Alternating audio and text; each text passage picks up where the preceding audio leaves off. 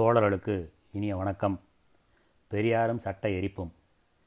தேசிய கௌரவ அவமதிப்பு தடுப்புச் சட்டம் கடந்த பதினொன்று பதினொன்று ஐம்பத்தி ஏழு அன்று சென்னை சட்டமன்றத்தில் விவாதிக்கப்பட்டபோது அண்ணா அவர்கள் ஆற்றிய பேருரையே இந்த ஒளிநாடா. இன்று வரையில் குற்றங்கள் என்று கருதப்படாமல் இருந்து வந்த சில செயல்கள் இனி மூன்று ஆண்டுகளுக்கு தண்டிக்கத்தக்க கடுமையான குற்றங்கள் என்று தெரிவிக்கும் இந்த மசோதாவை நான் தீதானது தேவையற்றது கொடுங்கோன்மைக்கு வழிகோழுவது என்று கூறி கண்டிக்கிறேன் என்று சொன்னால் நான் இந்த காரியங்களிலே பங்கு எடுத்துக்கொள்கிறவன் என்று நீங்கள் தவறாக கருத மாட்டீர்கள் என்று எண்ணுகிறேன். இதனை வார்த்தையால் மட்டும் சொல்லவில்லை. முன்மொரு சமயத்தில் தேசிய கொடி எரிக்கப்பட வேண்டும் என்று கிளர்ச்சி நடந்த நேரத்தில் நான் அதிலிருந்து ஒதுங்கி இருந்தது மட்டுமல்ல அது தவறானது என்று வெளிப்படையாக கண்டித்தேன். ஆகையினால் நான் இன்றைய தினம் இந்த சபையின் முன்னாலே இருக்கின்ற இந்த மசோதா தீதானது தேவையற்றது கொடுங்கோன்மைக்கு வழிகோடுவது என்று கூறினால் அதன் மூலமாக தேசிய சின்னத்தை தேசிய கௌரவத்தை பங்கப்படுத்த வேண்டும் என்று நான் வாதாடுகின்றேன் என்று பொருள் அல்ல. தேசிய கௌரவம் என்பது பரம்பரை பரம்பரையாக நாட்டு மக்கள் உள்ளத்திலே ஊடுருவி பாய வேண்டிய ஒன்றாகும். சட்டத்தின் மூலம் தேசிய கௌரவத்தை நிலைநிறுத்திவிட முடியாது. தேசிய கௌரவத்திற்கு இழுக்கை உண்டாக்கி கொண்டிருப்பவர்களை சும்மா விட்டு கொண்டிருக்க முடியுமா? பைத்தியக்காரர்கள் என்றால் அவர்களை பிடித்து உள்ளே ஓடத்தான் வேண்டும். சட்டம் இருக்கிறது என்பதாக போலீஸ் அமைச்சர் அவர்கள் பேசினார்கள்.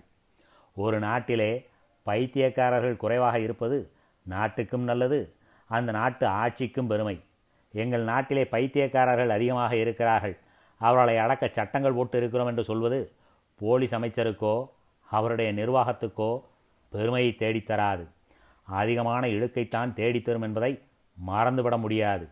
ஆகவே தேசிய கௌரவத்தை பாதுகாக்க புதிய சட்டங்கள் தேவையில்லை என்று சொல்லுகிற நேரத்திலே யாரோ ஒரு வைத்தியக்காரர் காந்தியாரின் படத்தை கொளுத்துகிறார் என்றால் அதை பார்த்து கொண்டு சும்மா இருக்க முடியுமா என்று இவர்கள் சட்டத்தை கொண்டு வரும்போது ஒன்று சொல்லிக்கொள்வேன். நீங்கள் காந்தியாரின் உயிரை காப்பாற்ற தயாராக இல்லாவிட்டாலும் காந்தியாரின் படத்தை காப்பாற்றவாவது முயற்சி எடுத்துக்கொண்டீர்களே. பெருமைதான் என்று கூற விரும்புகிறேன். ஜாதி வெறியினால்தான் காந்தியார் கோஷையினால் கொல்லப்பட்டார் என்பதும் ஜாதி வெறியை அடக்க காந்தியார் முயற்சி எடுத்ததுதான் காந்தியாரின் உயிருக்கே ஆபத்தாய் முடிந்தது என்பதும் உலகமறிந்த உண்மை. காந்தியாரின் உயிரையே வாங்கிவிட்ட ஜாதி வரியை மதவெறியை அடக்குவதற்கு நாங்கள் சட்டம் கொண்டு வந்திருக்கிறோம் என்று சொன்னால் நான் அதை பாராட்டுவேன். உலகம் உங்களை பெருமையாக சொல்லிக்கொள்ளும். ஒன்றை நான் இந்த மன்றத்தில் தெளிவாக சொல்லிக்கொள்ள விரும்புகிறேன். காந்தியாரின் சமாதிக்கு மாலை போட்டுவிட்டு காதர் கட்டி கொண்டிருக்கிற காங்கிரசுக்காரர்கள்தான் இன்றைக்கு இருக்கிறார்கள். இவர்களெல்லாம் ஒரு காலத்தில் பெரியாரின் மாளிகையில் தங்கி இருந்தவர்கள்தான்.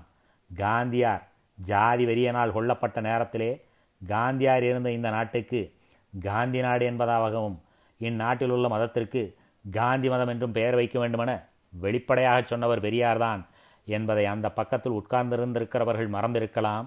ஆனால் நாடு மறந்திருக்காது. நாட்டு மக்கள் மறந்திருக்க மாட்டார்கள். காந்தியார் பெரியாரின் மாளிகையிலே தங்கியிருக்கிறார். காந்திய நினைவாக தன் தமக்கையின் பெண்ணுக்கு பெரியார் காந்தி என்றே பெயர் வைத்திருக்கிறார்கள். காந்தியாரை வைத்துக்கொண்டு காங்கிரஸ் கட்சியார் தன் செல்வாக்கை அதிகமாக்கி கொண்டதன் காரணமாக அன்றைக்கு அவர் உயிரை காப்பாற்ற முன்வராவிட்டாலும் அவர் படத்தையாவது காப்பாற்றுவோம் என முன்வந்திருக்கிறவர்கள் ஒரு உண்மையை தெரிந்து கொள்ள வேண்டும். காந்தியாரின் படத்தை கொளுத்துவேன். அரசியல் சட்டத்தை கொளுத்துவேன் என்று பெரியார் சொன்னாரென்றால் அவருக்கு அவைகளின் பேரில் இருக்கிற வெறுப்பினால் அல்ல தேசிய கொடிக்கு தேசிய சட்டத்திற்கு இழுக்கை உண்டாக்க வேண்டும் என்கிற காரணத்தினால் அல்ல. இவைகளை எந்த காரணத்திற்காக கொளுத்தச் சொல்கிறேன் கிழிக்கச் சொல்கிறேன் என அவர் எடுத்துச் சொல்கிறாரோ அந்த குறைபாடுகளை எல்லாம் நீக்குவதற்கு சர்க்கார் முயற்சி எடுத்துக்கொள்ள வேண்டும் என்பதற்காக அவர்களுடைய கவனத்தை கவர்வதற்காக சொல்லப்படுகிற விஷயங்கள்தான். அவைகளின் பேரில் அவருக்கு வெறுப்பு இல்லை என்பதை நாம் உணர்ந்து கொள்ள வேண்டும். அதை உணர்ந்து கொண்டு அவர் எந்த காரணங்களுக்காக உள்ளம் குமரி கொண்டிருக்கிறாரோ அதை நிறைவேற்ற இவர்கள் ஏற்பாடு செய்தார்களா? அவைகளை செய்யாத வரையில் திரு சங்கரன் சொன்னதைப் போல மூன்றுக்கு பக்கத்திலே சைபரை போட்டு முப்பது ஆண்டுகள் சிறை தண்டனை என்றாலும் கூட இந்த சட்டத்தின் நோக்கம் நிறைவேறாது என்பதை புரிந்து கொள்ள வேண்டும். சுதந்திரமடைந்து எட்டாண்டு காலம் ஆன பிறகும் கூட ஜாதி ஒழிப்புக்கு நீங்கள் என்ன செய்தீர்கள்? என்கிற கேள்வியின் அறிவிப்புத்தான் பெரியாரின் செய்கை. எங்கள் தேசிய சின்னங்களுக்கு அவமானம் உண்டாக்குவது என்றால் எங்கள் அரசியல் சட்டத்துக்கு இழிவை உண்டாக்குவது என்றால் அதை எப்படி தடுக்காமல் ஒருத்து கொண்டிருக்க முடியும் என போலீஸ் அமைச்சர் ஊறி அப்படி செய்கிறவர்களுக்கு மூன்று வருட தண்டனை அளிக்கப்படும் என சொல்லலாம். திரு. கல்யாண சுந்தரம் அவர்கள் அதை இன்னும் கூடுதலாக்க வேண்டும் என்றும் சொல்லலாம். இந்த அளவில் திரு. சங்கரன் மூன்று வருடத்தை முப்பது வருடம் என திருத்த வேண்டும் என்று பேசலாம். உண்மையில் இவர்களெல்லாம் அதிகாரத்தை எப்படி பயன்படுத்திக் கொள்வது என்று யோசிக்கிறார்களே தவிர நோயினுடைய மூல காரணத்தை அறிந்து கொள்ள சற்று யோசிக்க தவறிவிட்டார்கள் என்று சொல்ல விரும்புகிறேன். பைத்தியக்காரன் என்ற உதாரணத்தையே எடுத்துக்கொள்ள வேண்டும். சிலர் உண்மையிலேயே பைத்தியக்காரர்களாக இருக்கலாம். அவன் கருத்துக்கு ஒவ்வாத கருத்தை இவன் சொன்னாலும் பைத்தியக்காரன் என்று பிறரால் இவன் பட்டம் சூட்டப்படுகிறான். கணம் போலீஸ் அமைச்சர் அவர்கள் பைத்தியக்காரனை அடக்க சட்டமில்லையா? அப்படித்தான் இது என பேசியபோது பைத்தியக்காரன் என்று யாரை சுட்டுகிறீர்கள்? பெரியாரையா? என்று திரு பழனிசாமி கேட்க அப்படி நான் குறிப்பிடவில்லை என அவர் மறுத்ததை அரசியல் பெருந்தன்மை என்ற முறையில் நான் வரவேற்கிறேன். ஆனால் அவர் பேசிய பேச்சு இந்த எண்ணத்திற்குத்தான் சபையில் உள்ளவர்களை எழுத்துக்கொண்டு செல்லும். ஆகையால் அவர் ஒப்புக்கொள்வது உண்மை என்று வைத்துக்கொண்டாலும் பைத்தியக்காரர்களை அடக்குவதில் வீட்டாருக்குள்ள உறுப்பு வேறு நாட்டாருக்குள்ள பொறுப்பு வேறு அரசியலாருக்குள்ள பொறுப்பு வேறு. பைத்தியக்காரன் என்றால் அவன் வீட்டார் அவன் பைத்தியத்திற்கு காரணமான மனப்பிராந்தியை எப்படி போக்குவது என்றே முயற்சி செய்வார்கள். அந்த முறையில் பெரியார் அவர்களுடைய மனக்குமுறலை இப்படியெல்லாம் அவர் செய்வேன் என்று சொல்வதற்கு மூல காரணமான மன எழுச்சியை இவர்கள் போக்குவதற்கு என்ன செய்தார்கள்? இவர்கள் பெரியாரை ஒரு பைத்தியக்காரர் என்று சொன்னாலும் கூட எண்பது ஆண்டுகள் சென்ற பெரியார் தமிழகத்தில் மிகச்சிறந்த செல்வாக்கை பெற்றிருக்கிறார்கள் என்பதை அவர்களில் யாரும் மறுக்க முடியாது. அந்த செல்வாக்கு தங்களுக்கு இன்றைக்கு பயன்படவில்லையே தவறான வழியில் நமக்கு அனுகூலமில்லாத வழியில் ஓடப் பார்க்கிறதே என்று இவர்கள் இன்றைக்கு சட்டம் கொண்டு வர முயற்சிக்கிறார்கள். தீண்டினால் திருநீலகண்டம் என்று இவர்கள் அவரை இத்தனை நாளும் ஒதுக்கி கொண்டிருக்கவில்லை. திரு. கல்யாணசுந்தரம் அவர்களும் பெரியாரின் உதவியை ஒரு காலத்தில் வெற்றிருக்கிறார்கள். காங்கிரசுக்கும் அவருடைய பேராதரவு கிடைத்திருக்கிறது. அவருடைய பேருழைப்பை பெற்றுத்தான் இங்கு வந்திருக்கிறார்கள்.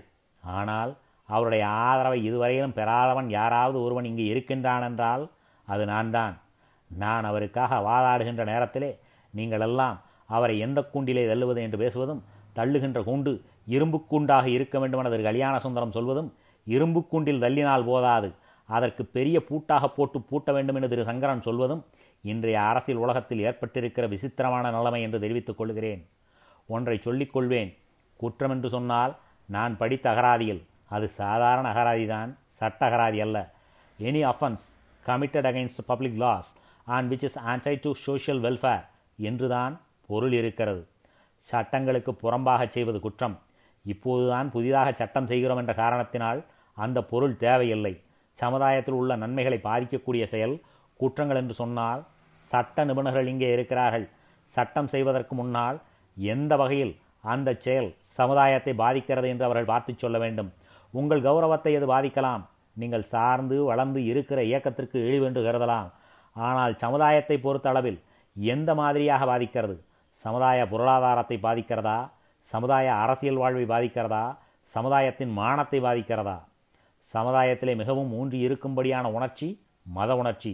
யுகம் யுகமாக அனாதிகாலம் தொட்டு இருப்பது உணர்ச்சி என்று சொல்வார்கள். இன்றைக்கு தேசிய சின்னங்களை கொளுத்துவதற்கு முன்னர் அன்றைக்கு மத சின்னங்களை பிள்ளையார் விக்கிரகத்தையும் ராமர் வடத்தையும் பெரியார் அவர்கள் உடைத்து கொளுத்தினார்களே. அந்த நேரத்தில் நீங்கள் என்ன சொன்னீர்கள்?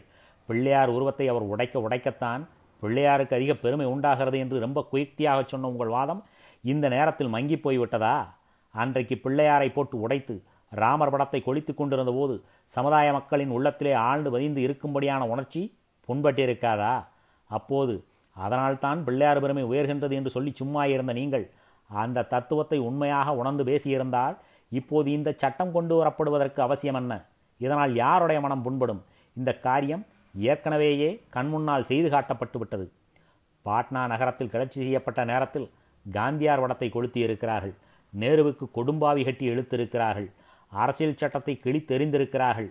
இன்னும் சொல்லப்போனால் நீங்களே அரசியல் சட்டத்தை ஏழு ஆண்டுகளுக்குள் பத்து தடவை கொளுத்தி இருக்கிறீர்கள் அரசியல் சட்டத்தை கொளுத்தும் காரியத்தை தான் ரொம்ப நாகரிகமாக பத்து தடவை திருத்தி இருக்கிறீர்கள் என்று சொல்லுகிறீர்கள். ரொம்ப புனிதமான சட்டம் என்று போற்றப்படுகிற அந்த சட்டம் உங்களாலேயே திருத்தப்படுவது என்றால் என்ன? கொளுத்தப்பட்டது என்றுதான் ஆகிறது.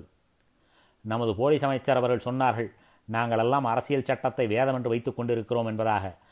அதை அவர்கள் வேதமாக வைத்துக்கொண்டு பூஜிப்பதை யாரும் தடுக்க மாட்டார்கள்.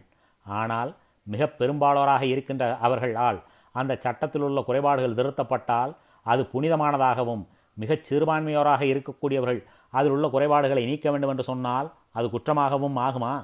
மிக பெரும்பாலோராக இருக்கக்கூடியவர்கள் ஒரு காரியத்தையே செய்ய துணிந்த பிறகு மிகச் சிறுபான்மையினராக இருக்கக்கூடியவர்கள் அந்த காரியத்தை செய்ய முற்படும் போது சட்டத்தினால் மட்டும் அப்படி செய்யக்கூடாது என்று தடுத்துவிட முடியாது. சட்டங்கள் இயற்றலாம். சட்டங்கள் இயற்றப்படுவதால் மட்டும் எந்த செயலையும் அடியோடு நிறுத்திவிட முடியாது என்பதை நாம் நினைவில் கொள்ள வேண்டும். சட்டம் இயற்ற பழக்கப்பட்டவன் அல்ல நான். மனதிற்கு சரி என்று வட்டகாரியத்திற்காக அவசியம் என்று ஏற்பட்டால் சட்டம் குறுக்கிடும் என்று நம்பினால் அந்த சட்டத்தை துச்சம் என்று மதிக்கிறவர்கள் தமிழ்நாட்டில் லட்சக்கணக்கான பேர் இருக்கிறார்கள். நீங்கள் சட்டத்தை நிறைவேற்றி விட்டாலும் விடலாம். ஆனால் பத்தாயிரம் பேர் அந்த சட்டத்தை மீறி மூன்று ஆண்டு அல்ல முப்பது ஆண்டு சிறையில் இருக்க தயங்க மாட்டார்கள். அமெரிக்க நாட்டிலோ பிரான்ஸ் நாட்டிலோ ரஷ்ய நாட்டிலோ ஒரு சமுதாயத்தை இப்படியெல்லாம் அவர்கள் கருத மாட்டார்கள். இந்திய அரசியல் சட்டத்தில் எவ்வளவோ மாறுபட்ட கருத்துக்கள் உள்ளன. யார் தேசிய தலைவர் என்று ஏற்றுக்கொள்வதிலோ இன்னும் விவாதம் இருக்கிறது. சிறைக்கு செல்பவர் பத்தாயிரம் பேர் என்று அங்குள்ளவர்கள் கருதுவார்களே தவிர அது நீங்கள் எதிர்பார்க்கிற கௌரவத்தை காப்பாற்றுவதாகாது. நான் உங்களை பணிவுடன் கேட்டுக்கொள்கிறேன். பெரியார் அவர்கள் செயலுக்கு பின்னால் இருக்கிற நோக்கத்தை தயவு செய்து ஆராய்ந்து பாருங்கள் அந்த நோக்கத்தை வெளிப்படுத்துகிற பெரியாருடைய பழைய கால நடவடிக்கைகளையும் உங்களுக்குள் ஏற்பட்ட தொடர்புகளையும் ஒரு கணம் எண்ணி பாருங்கள். அவரை சுலபத்தில் பைத்தியக்காரர் என்று சொல்லி விடுவீர்களேயானால் நாமெல்லாம் எந்தெந்த காலத்தில் எப்படி எப்படி பைத்தியக்காரர்கள் ஆகிவிடுவோமோ என்று தோன்றுகிறது. அப்படி அவரை பைத்தியம் என்று சொல்வதற்கு அவர் எடுத்துச் சொல்வதுதான் என்ன? அவர்கள் சொல்வது அத்தனையும் ஜாதி ஒழிய வேண்டும் என்பதுதானே? ஜாதி இருக்க வேண்டும் என்று இந்திய நாட்டு பிரதம மந்திரி பண்டித நேரு கருதவில்லை. பத்து நாட்களுக்கு முன்னர் ஒரு வாலிபர் சங்க விழாவில் பேசும்பொழுது நேரு சொன்னார் we are now entering the threshold of third India from out of the second India of casteism orthodoxy and superstition என்று தெளிவுபட எடுத்து பேசியிருக்கிறார். மூன்றாவது இந்தியாவை பெறுவதற்கு நீங்கள் தயாரிக்கப்படுகிற நேரத்தில் அவருடைய முறையீடுகளை கவனிக்காத நேரத்தில் மக்கள் அழுகிற குரலை கவனிக்காத நேரத்தில் சிறு சிறு கிளர்ச்சிகளை கவனிக்காமல் இருக்கிற நேரத்தில் பண்டிதர் நேரு வேறொரு சந்தர்ப்பத்தில் சொல்லி அந்த வாக்கியத்தை நான் ஆதாரம் காட்டி உங்களை தெளிவாக்கலாம் என்று கருதுகிறேன். பெரியார் ஒரு அதிர்ச்சி வைத்தியம் செய்கிறார். பெரியார் அவர்களை நீங்கள் பித்தம் பிடித்தவர் என்று கருதலாமே தவிர உலகத்தில் பெரும்பகுதியினர் அவ்வாறு கருதவில்லை. உங்களுக்கு இருக்கிற அதிகாரங்களை வைத்துக்கொண்டு சந்தர்ப்பத்தை வைத்துக்கொண்டு அதிகார பலத்தை வைத்துக்கொண்டு நீங்கள் சட்டத்தை நிறைவேற்றலாம். ஆனால் அது உங்களுடைய பலவீனத்தை காட்டுமே தவிர உண்மையான பலத்தை காட்டாது. மூன்று ஆண்டுகள் சட்டத்தை மீறியவர்களுக்கு கடுமையான தண்டனை விதிக்க இந்திய அரசியல் சட்டத்தை கண்ணில் ஒத்திக்கொள்ள வேண்டும் என்று சொல்லுகிறார்கள். இந்திய அரசியல் சட்டத்தின் கர்த்தாவாகிய காலஞ்சென்ற டாக்டர் அம்பேத்கர் அவர்கள் வெளிப்படையாக சொன்னார் இந்த அரசியல் சட்டத்தில் பல்வேறு கோளாறுகள் இருக்கின்றன என்று. இது எரிக்கத்தக்கது என்று. நீர்தானே இந்த சட்டத்தை செய்தவர்? என்று சிலர் அவரை கேட்க நீங்கள் சொல்லி செய்யப்பட்டதை தவிர ஏற்றுக்கொள்ள முடியாத மனதிற்கு ஒவ்வாத பல கருத்துக்கள் இருக்கின்றன என்று சொன்னார்கள். அரசியல் சட்டத்தில் இன்றைய தினம் உள்ள நாகநாட்டு நிலைமையை பற்றி நாளைக்கு ஒரு திருத்தம் கொண்டு வர இருக்கிறார்கள். இந்த ஏழு ஆண்டுகளிலே அரசியல் சட்டத்தில் பத்து தடவைகள் திருத்தங்கள் கொடுத்திருக்கிறார்கள். திருத்தங்கள் கொடுப்பது என்பது நாகரிகமான முறையில் சட்டத்தை கொளுத்துவதாகும். திருத்துகிறோம் என்ற பெயரால் பத்து தடவை கொளுத்தி இருக்கிறீர்கள் அந்த சட்டத்தை. மேலும் வெள்ளைக்காரனுடைய துணியை கொளுத்தினீர்கள் என்றால் வெள்ளைக்காரர்களையே கொளுத்துவது என்று அர்த்தமல்ல. அந்த துணிகளை கொளுத்துவது என்றும் அர்த்தமல்ல. அந்த துணிகளை கொளுத்துவதன் மூலம் சுதேசி உணர்ச்சியை ஊட்ட வேண்டும் என்பதுதான் நோக்கம். அரசியல் சட்டத்தை கொளுத்துவதன் மூலம் அவர்கள் இன்று ஜாதி அடிப்படையில் இருக்கும் பல குறைகளை வெளிப்படுத்துவதற்காகத்தான் செய்கிறார்கள். இப்பொழுது முதலமைச்சராக இருக்கும் திரு காமராஜர் அவர்கள் சென்னையில் பெரியார் அவர்களால் நடத்தப்பட்ட ஜாதி ஒழிப்பு மாநாடு ஒன்றில் கலந்து பேசுகையில் நான் அதிகாரத்திற்கு வந்தால் நான் செய்யக்கூடிய முதல் காரியம் ஜாதி ஒழிப்பாகத்தான் இருக்கும் என்று பேசினார். இதை நீங்கள் கேட்டிருக்க மாட்டீர்கள். நான் கேட்டிருக்கிறேன். ஆகையால் பெரியார் அவர்கள் தன்னுடைய செல்லப்பிள்ளை ஆட்சிக்கு வந்து விடுவார் என்ற நம்பிக்கையில் இரவு பகல் வாராமல் உழைத்து உங்களை உட்கார வைத்திருப்பது நீங்கள் ஜாதி ஒழிப்பதற்கு ஆதரவாக இருப்பீர்கள் என்ற நம்பிக்கையினால்தான். ஆனால் அப்படி உங்களை நம்பினவரை நட்டாற்றில் கைவிடுகிறீர்களே என்றுதான் நான் பரிதாபப்படுகிறேன். பெரியார் அவர்கள் நேற்று ஒரு கூட்டத்தில் பேசியதை பத்திரிகையில் பார்த்தேன். பெரியாரோடு நெடுங்காலமாக பழகியிருக்கிற எனக்கு நம்முடைய திரு கல்யாண சுந்தரம் அவர்கள் சொன்ன வாக்கியம் எந்த துணியிலே சொல்லப்பட்டிருந்தாலும் அந்த வாக்கியத்தின் அடிப்படை உண்மையை நான் ஒத்துக்கொள்கிறேன். சட்டத்தை அவர் என்றைக்கும் ஏற்றுக்கொள்கிறவர் மதித்து நடக்கிறவர் என்பதையும் நான் அறிவேன்.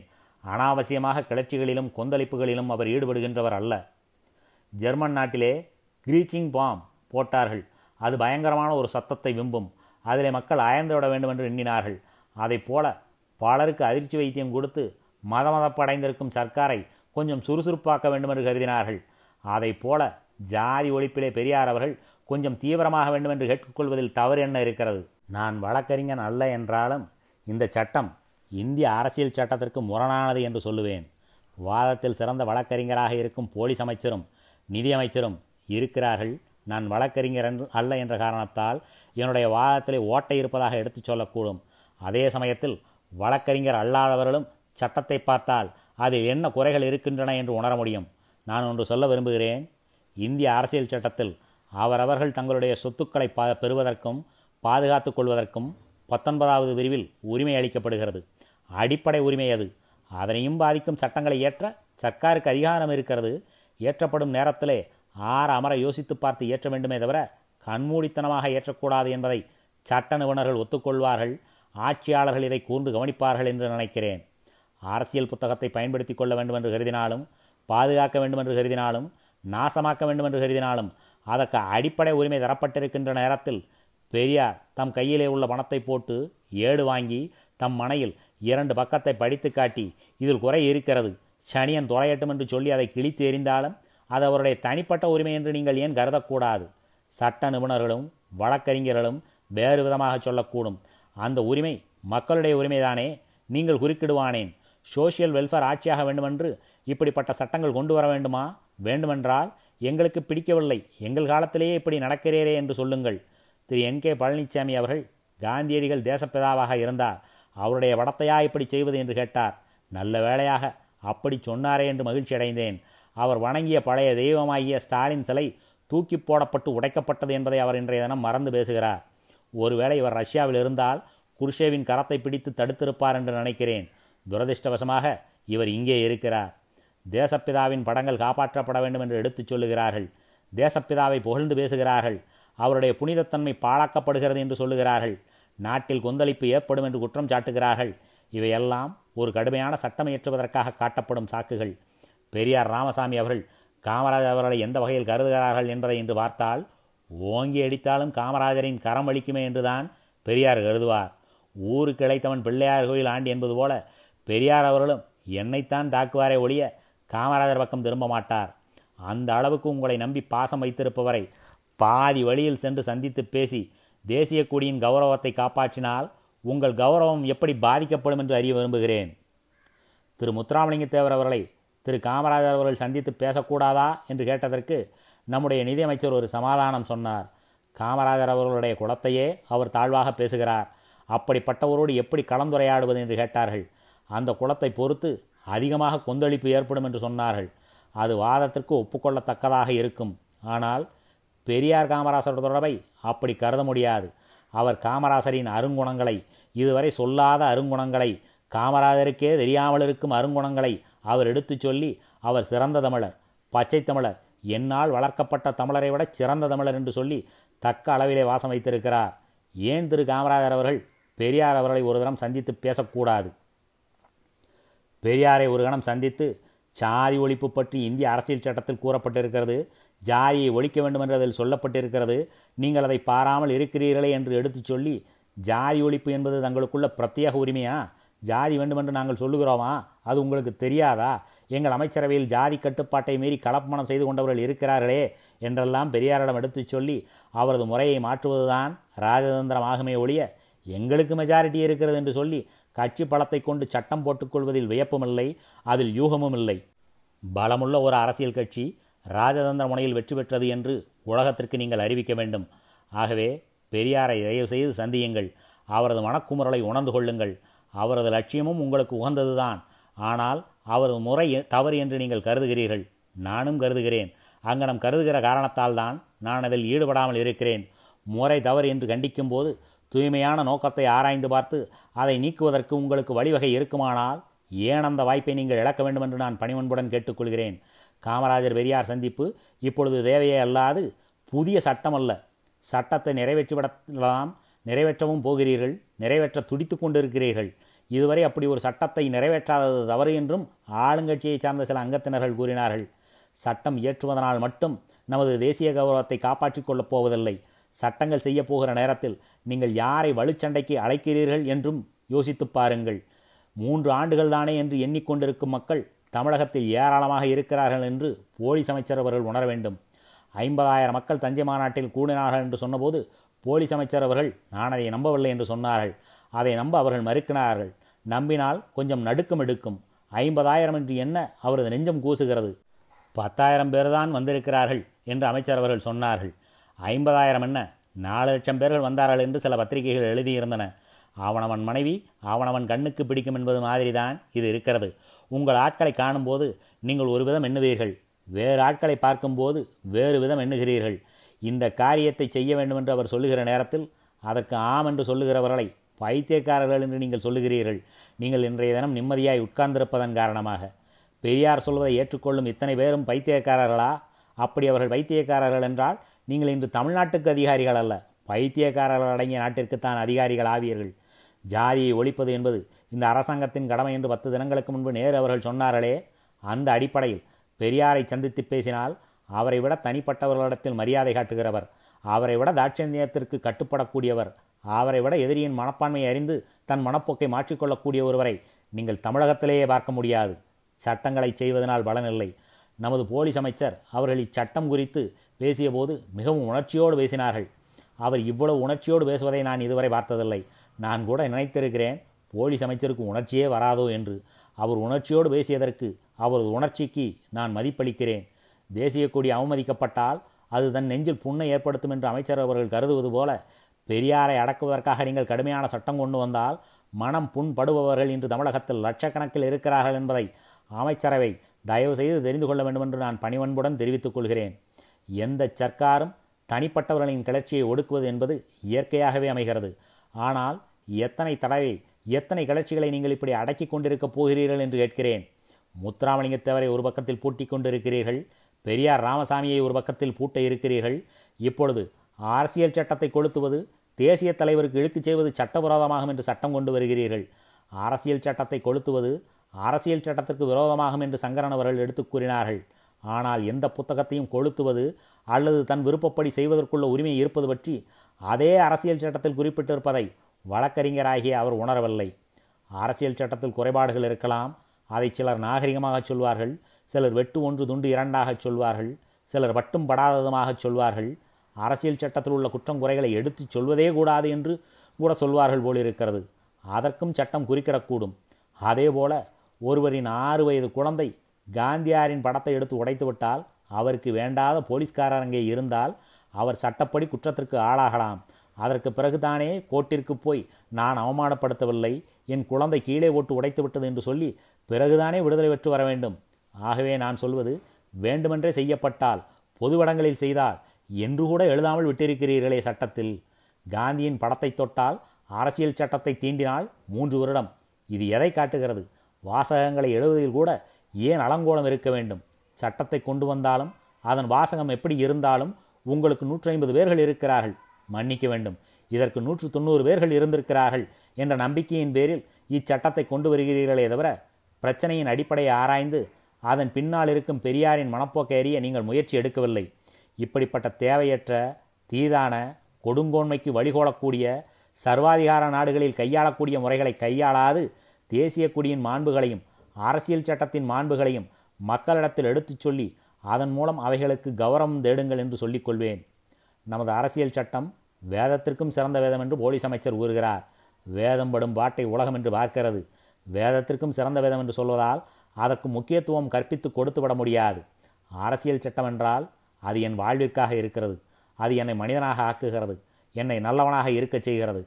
எனக்கு நாட்டில் மதிப்பளிக்கிறது என்று நாட்டில் உள்ள மக்களை உணரச் செய்தால் அதை யாருமே தீண்ட மாட்டார்கள். நான் கேள்விப்படுகிறேன் நேரு அடுத்த திங்கள் இந்த மாகாணத்திற்கு வருகிற போது அவர்கள் ஏதோ ஒரு பிரச்சனையில் சரியான முறையில் நடந்து கொள்ளவில்லை என்று அதிருப்திப்பட்டவர்கள் அவருக்கு கருப்பு கொடி காட்டுவதாக இருக்கிறார்கள். ஆயிரக்கணக்கில் மக்கள் மதுரையிலும் கொடைக்கானலிலும் நின்று கொண்டு நேருவே திரும்பிப்போ நேருவே திரும்பிப்போ என்று சொன்னால் அதில் தேசிய கௌரவம் பங்கப்படவில்லையா? ஜப்பானில் அவருக்கு மகத்தான வரவேற்பு அளிக்கப்படுகிறது. அமெரிக்காவிலே கோலாகலமான விழாவில் அவர் கலந்து கொள்ளும்போது மதுரையில் கருப்பு கொடி வெடிக்கிறார்கள். அது அவருக்கும் தேசிய கௌரவத்திற்கும் இழுக்குத்தான். அப்பொழுது அதையும் தடுக்க வேண்டும். கருப்பு கொடி காட்டுவதையும் தடுக்க வேண்டும். இப்படியெல்லாம் சட்டம் கொண்டு வந்தால் இந்த ஐந்து வருடத்தில் எதிர்க்கட்சி இருப்பதே கூடாது என்று சொல்லி சில நாடுகளில் ஒரு கட்சி தான் இருக்கலாம். அதற்கு பெயரும் ஜனநாயகம்தான் என்பது போல நீங்களும் ஒரு கட்சி ஜனநாயகத்தை உண்டாக்க விரும்புகிறீர்கள் போலும். நீங்கள் ஜனநாயக போர்வையில் சர்வாதிகார பாதையில் போகிறீர்கள். அதற்கு வேண்டிய அதற்கு உதவக்கூடிய காரியங்களைத்தான் நீங்கள் செய்கிறீர்கள். அப்படி நான் சொல்லும்போது கொளுத்துகிற காரியத்தில் நான் பங்கேற்றுக் கொள்கிறவன் அல்ல. நாங்கள் அந்த முறைகளை ஏற்றுக்கொள்கிறவர்கள் அல்ல என்பதை நீங்கள் உணர்ந்து கொள்ள வேண்டும் என்று சொல்லிக்கொள்வதோடு தயவு செய்து அருள் கூர்ந்து ஜனநாயக தத்துவத்தை மனதில் வைத்துக்கொண்டு விஷயம் என்னவென்று ஆராய்ந்து பெரியாரை சந்தித்து அவர் மூலம் இந்த நாட்டிலே நன்மை ஏற்பட நீங்கள் வழி செய்து அந்த வகையில் நீங்கள் உங்கள் கௌரவத்திற்கு பாதகமில்லை என்று உணர வேண்டும் என்று சொல்லிக்கொண்டு இப்போது தேவை சட்டமல்ல சந்திப்பு தான். இப்போது தேவை ஒருவர் ஒருவர் கலந்து பேசுவதே தவிர ஒருவரை ஒருவர் மிரட்டுவதல்ல. இப்போது தேவைப்படுவது அனைவரும் ஒன்றாக உட்கார்ந்து பேசுவதே தவிர வலுத்தவன் அழைத்தவன் என்று சொல்லி உள்ளே வைத்து பூட்டுவதில்லை என்று சொல்லிக்கொண்டு இந்த மசோதா தேவையற்றது தீதானது கொடுங்கோன்மைக்கு வழி தருவது என்று எனது உரையை முடித்துக் கொள்கிறேன்.